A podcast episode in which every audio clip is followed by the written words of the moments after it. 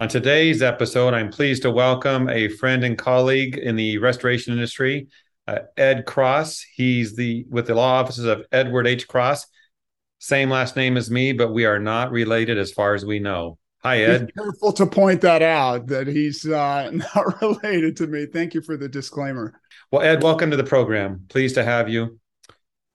Thank you very much, Jeff. You're doing a great job. I want to uh, commend you on all the information that you've spread. You're serving a vital role uh, for the industry. And I'd like to take this opportunity to thank you publicly for making a valiant effort to try to get John Isaacson to engage in a serious interview.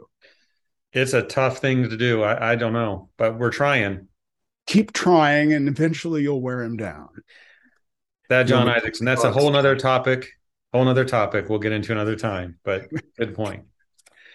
Ed, uh, we're going to talk about some an interesting uh, point that involves the RIA, and it's one of their position statements on the cost of doing business. Tell us about that. So, Jeff, there's been a lot of problems that restorers have faced in recent years where they get emails from insurance adjusters telling them to remove certain items from their estimates or their invoices on grounds that they are the cost of doing business.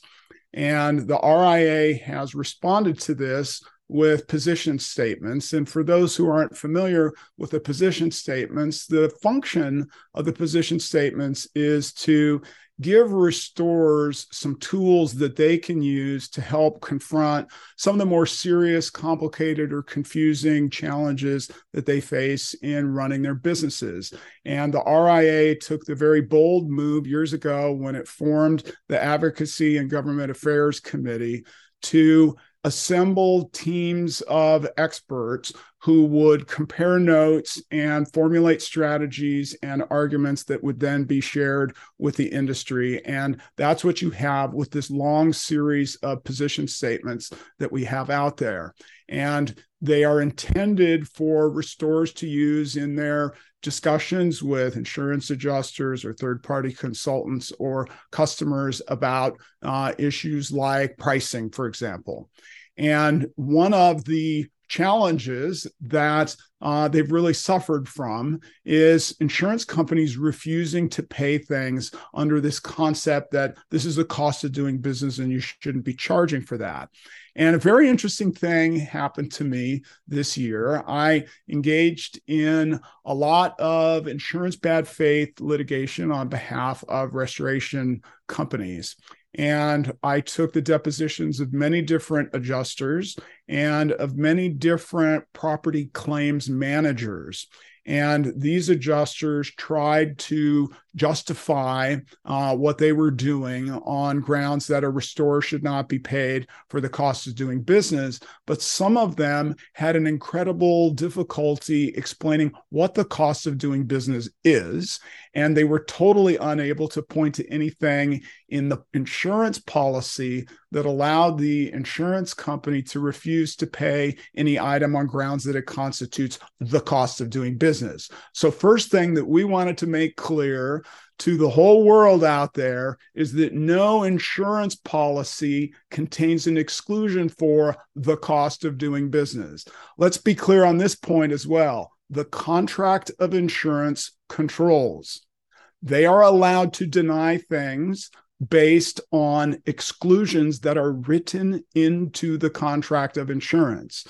Insurance adjusters and insurance companies are not allowed to manufacture exclusions. They're not allowed to dream up reasons not to pay things. They need reasons. And if they don't have reasons, they could be liable for insurance bad faith. So the RIA put out the position uh, statement on this particular issue. What do you do when an insurance adjuster comes forward and says, I'm not going to pay something uh, because that is the cost of doing business? And the uh, outcome of a claim needs to be determined by the insurance policy and the law that interprets it. It's the role of the adjuster to assess losses, determine coverage, and pay covered claims. right? And not to step beyond that and start trying to manipulate the uh, the terms of the policy. Contractors can and should set their own prices. In fact, some of the publishers of standardized pricing software tell contractors you should be creating uh, your own prices and your own price methods. The insurance company is responsible for paying the fair market value of the work. The insurance policy does not give the insurance company the right to determine on its own what the fair market value is. The market determines what the fair market value is.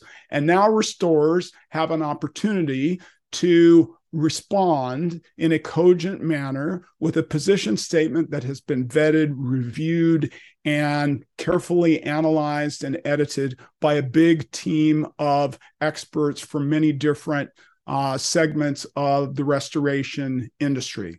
Keep in mind that some of these position statements do not apply to work that's being done on a preferred vendor network or under a TPA program. When you sign up for one of those programs, you agree to certain guidelines. And uh, if the guideline says they're not going to pay for the cost of doing business and you sign a contract agreeing to comply with those guidelines, you're bound by that. So this position statement uh, does not necessarily apply to those types of situations. So that's uh, that's the basic uh, summary about the cost of doing business. It's a fake thing, and it, the, the scary part of it is that when you talk to claims managers or vice presidents of claims, they've never heard of this. They don't even know what it is, and they're unaware that their adjusters down in the trenches are doing it. And we need to have better communication between the senior leadership of the insurance companies and the adjusters who are in the streets in the trenches handling these claims. Yeah, it sounds like there's some made up stuff going on that is being addressed by RIA. So thank you for that explanation. Makes sense an important topic for sure. Thank you, Ed. Thank you, Jeff.